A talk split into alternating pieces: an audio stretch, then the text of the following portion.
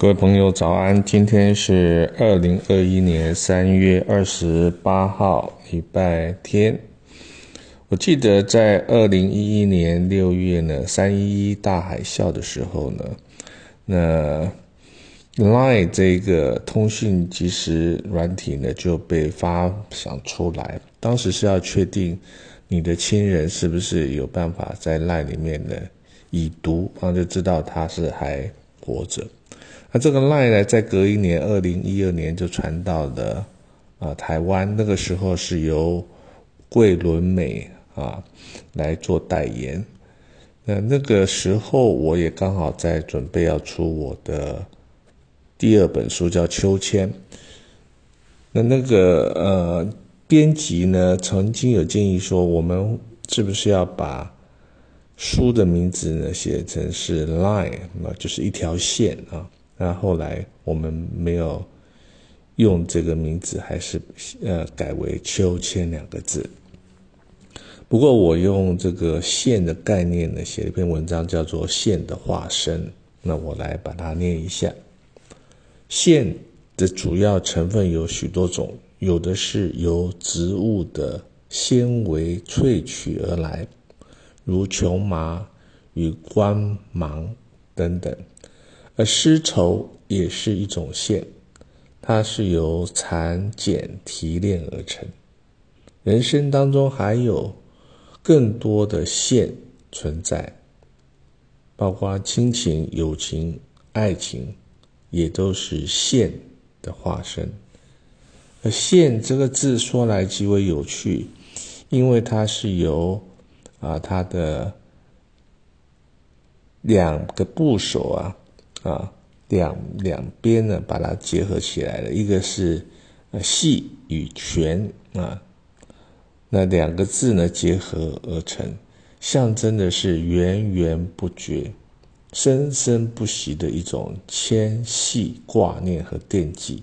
也因此有许多书中收录的作品呢，啊，就讲说我这本书叫《秋千》，里面很多的我的散文啊、诗啊。都环绕在线这个概念里面。那秋千在古代呢是两条线绑了一个木板啊，风筝呢也有一条线，那一条箭射出去的话也是一条抛物线。那纤夫呢？纤夫是指在古代中国这个船呐要靠岸的时候，要有一群人啊，就把它牵上。这个浅滩，这叫纤夫。纤夫身上揽的生计啊，为了要养家活口，揽的也是线。那不过这是一种责任的线。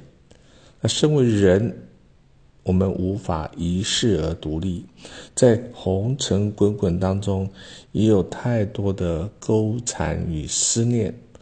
因为烦心未了，因缘游绕，也是一种线的羁绊。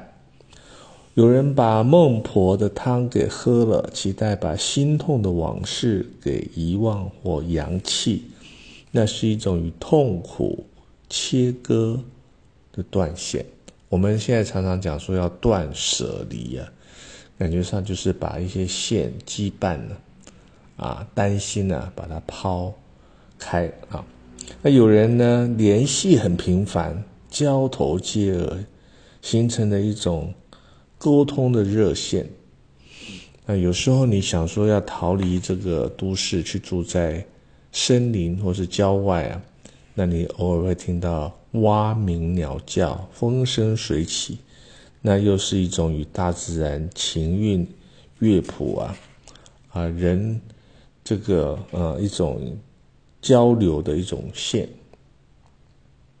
人类呢，因为啊有文字有语言呢。有心灵的轨迹啊，相互的交流交错啊，彼此辉映，在我们的生命旅程中呢，也交织着很多的线啊，那很多的线交织起来，可能就会变成一个面啊，那成为人生最丰富美丽的风景。而线呢，它有很多的道路啊，比如说手机的通讯。忙碌的交通、网络、云端啊的通讯，甚至于是比较抽象的海潮的方向，也是一个线，它都有它的命定的哲理，在在透露着许多交流的讯息。但不要忘记月老啊，帮你牵红线啊，月老不也正是很细腻的在撮合着许多人的姻缘吗？那我写了一首诗啊，叫做《爱的成长是交跟离的互送，爱的离愁是琵琶的拨弄，爱的线条是蚯蚓的翻搅，爱的割舍是风筝的自由，爱是线引，情是肉身，愿爱的丝路线细身轻，敦煌。不远，乐在心田。